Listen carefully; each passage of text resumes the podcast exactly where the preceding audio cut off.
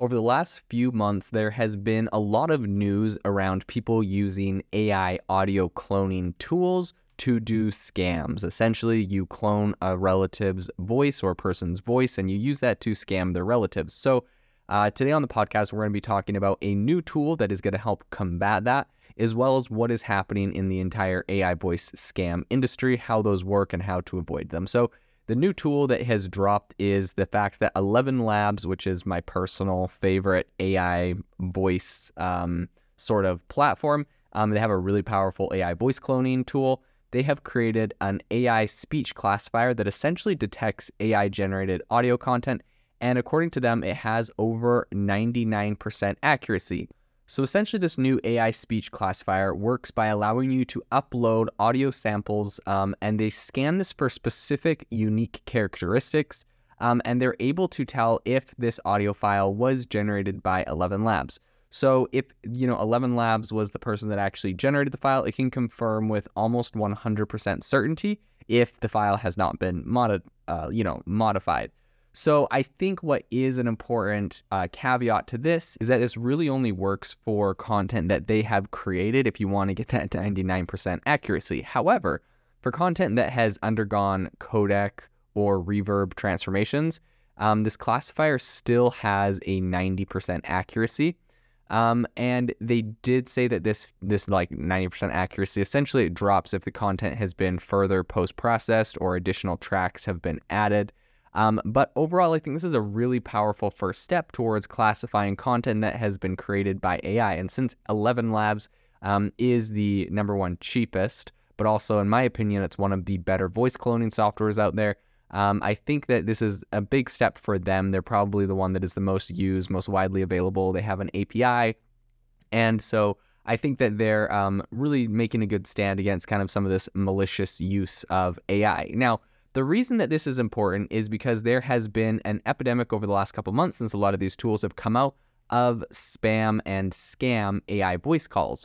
So typically what a cyber criminal does is that they, they'll make a phone call and they'll say that, they're the IRS or they're a healthcare provider, and they'll, ask, or, the classic extending your auto warranty. In any case, they have a bunch of different scams, and they essentially ask people for money, and it's usually older people that get tricked into this. Now, they've taken this up a notch now that they have the ability to clone, people's voices, and in some cases, as little as 3 seconds of someone's voice can be used to successfully make a clone, and they can use that to then go and scam people. So McAfee did some research recently, and they reported that 77% of victims in AI-enabled scam calls said they lost money, and more than 1/3 of those victims lost over $1,000. So this is obviously something that is, costing people a lot of money. This is something that is proliferating into the scam economy.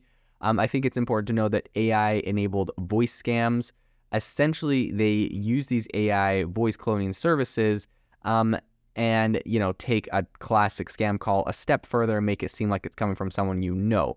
So essentially how this works is that they target family members or, and someone that is related to the voice in question. And in the original scam, someone would call pretending to be the police or, call claiming that your friend was in trouble and that, they needed you to send them money for legal troubles or other things. So now the AI scammers are actually just pretending to be someone's child or relative, and they're using these voice clones in the voice of a relative. There's a recent news report, a story about essentially a mom that got a phone call from her daughter saying that she was in trouble and that she needed help. Luckily, the mom was able to go and contact a relative and ask, what was going on, and found out that the daughter was fine at her, I think it was, she was at class or somewhere else, that she's supposed to be. And they realized that it was just an AI scammer that was trying to extort them using the voice of their child. So I think that is definitely alarming. I think something else that is bad is that these, a lot of really legitimate tools, like 11 Labs, for example, also allow scammers to respond in real time as they type out sentences with, voice cloning apps. And so I think some scammers even go as far as to kind of look up different personal information about who they're trying to scam so that they can help make this, phone call more believable. And I mean, it's not hard to think of You know, there's the extreme cases of, you know, someone's daughter calls them crying and is in trouble. But I feel like there's also, like, you could make it a lot less, a lot more low-key cases where you could say something like, you know, clone someone's voice and, you know, just call their mom and be like, hey, I'm at the gas station and my credit card's declining. I'm not sure what's happening.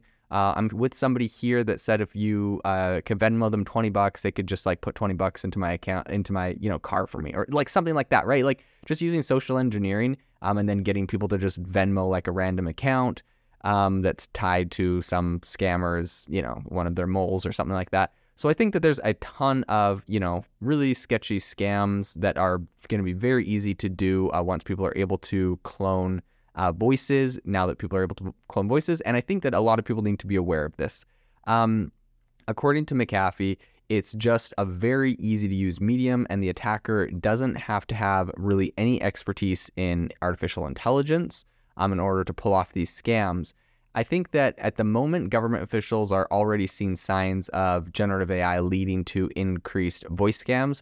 The Federal Trade Commission chair, Linda Kahn, said earlier this month that she's seen AI essentially turbocharge fraud and scams, including voice calls. So this is obviously something that scammers are latching onto. And I think that the McAfee also did a survey, and they found that nearly half of adults, so 45%, said in the survey that they would respond to a voice note or voicemail from a friend or loved one asking for money, and 48% that they said that they'd send money if they got a note saying a friend or loved one was having, you know, car trouble or was in an accident. So I think these AI voice cloning tools that criminals are using, it's tricky because they have a lot of legitimate cases that, you know, make it, you know, you wouldn't want to just outright ban them. For example, I've used them to help me record different content. A lot of people use them for, you know, like authors using them to help record an audiobook, or people with speech impediments use them to communicate.